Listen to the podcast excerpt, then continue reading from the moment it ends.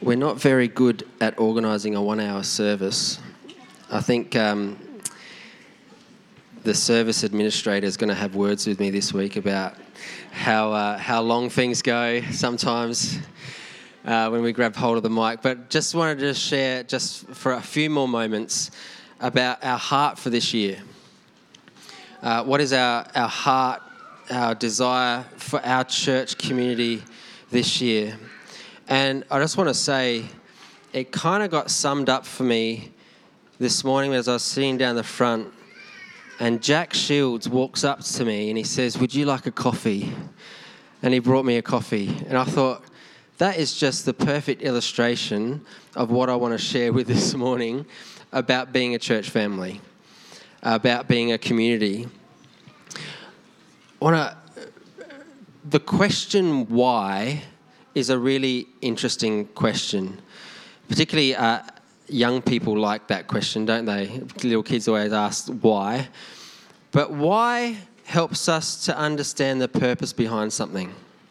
When we ask why, we understand the purpose behind something happening. So we might say, why did Jesus come to die on a cross?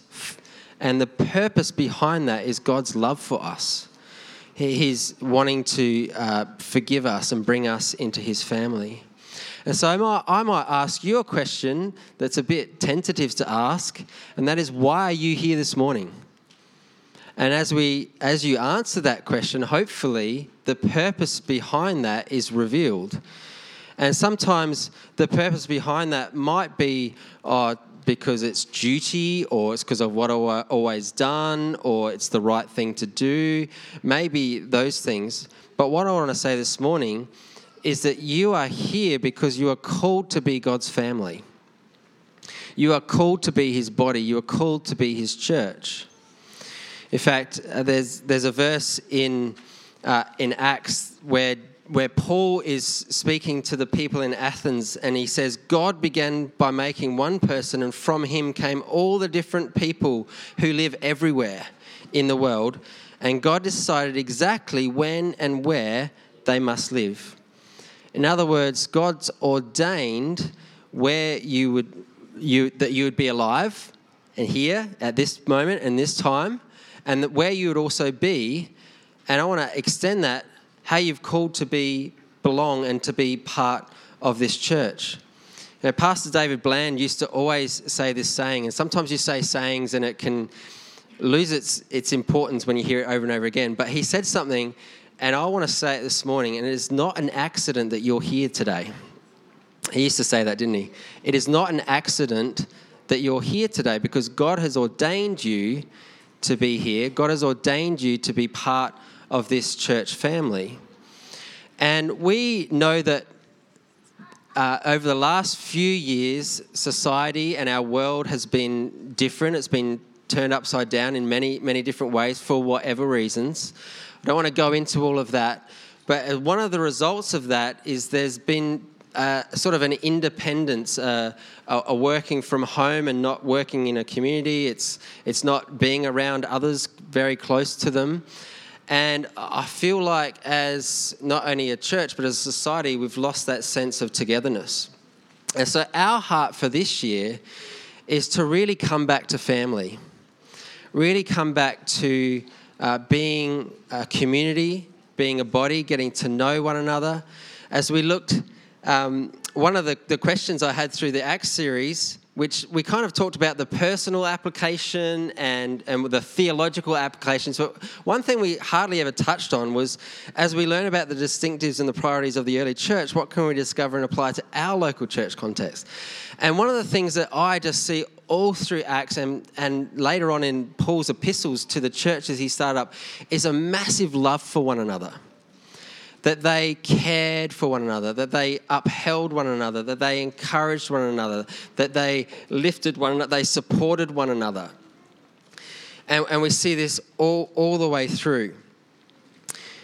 One of the, the famous verses from the book of Acts is that picture in uh, after Pentecost in Acts 2 of the early church, where Luke does this simple description of what the early church looked like. And in, in that, it says that they, they devoted themselves to the apostles' teaching and to the fellowship, and to the breaking of bread and prayer.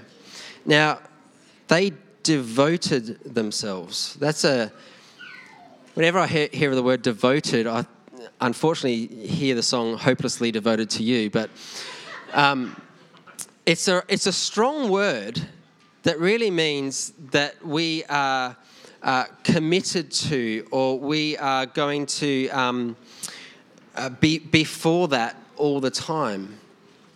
And we might say, yes, we're like devoted to the word, to scripture, and that's where our, the word devotions come from. But are we devoted to fellowship? It's an interesting question, isn't it? Are we committed to fellowship and to one another? And so our heart is that this year that we would again grab hold of a sense of family, that we would again grab hold of a sense of gathering informally and formally, for it not to be a duty, not to be something that we have to do, but something that we long to do because we love one another. We had some friends come and stay at our farm. I can say farm now, that's exciting to say. And they were sharing their heart for their family and their life. And he said something in amongst what he said. And it felt like the Holy Spirit said, That's exactly the point that is on our heart. And it was this He said, When we come together as church, yes, it's important to be under the Word of God, but it's just as important to love one another. And I really sensed that that was, in a nutshell, our heart for this year that we love one another, that we have opportunities to be in each other's homes, that we share meals together, that we be devoted to fellowship, and that we get to know one another again as family. So that's on our heart. Jo, have I said it well enough?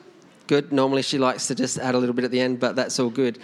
So I'm going to ask Kathy up, and we can, um, we can wrap up this morning to, to just pray for our church as we move forward, that we would all grab hold of this, this vision to be, be part of growing together.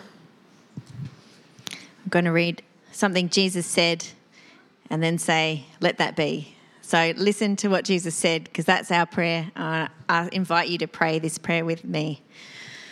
Jesus said, John chapter 13, verse 34, he says this A new commandment I give to you, that you love one another, just as I have loved you. You also are to love one another. By this, all people will know that you are my disciples, if you have love for one another. Let's pray.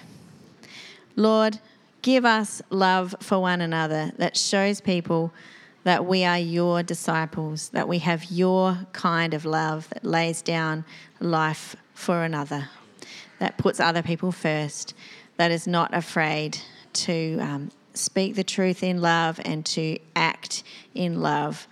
And we pray that this would be a mark of our community this year and for forever. In Jesus' name we pray. Amen. So I invite you to stay behind for lunch where we can fellowship together, grab a sausage, get to know one another, uh, share with one another as we go. So may the Lord bless you and keep you, make his face shine upon you and be gracious to you. Go in peace.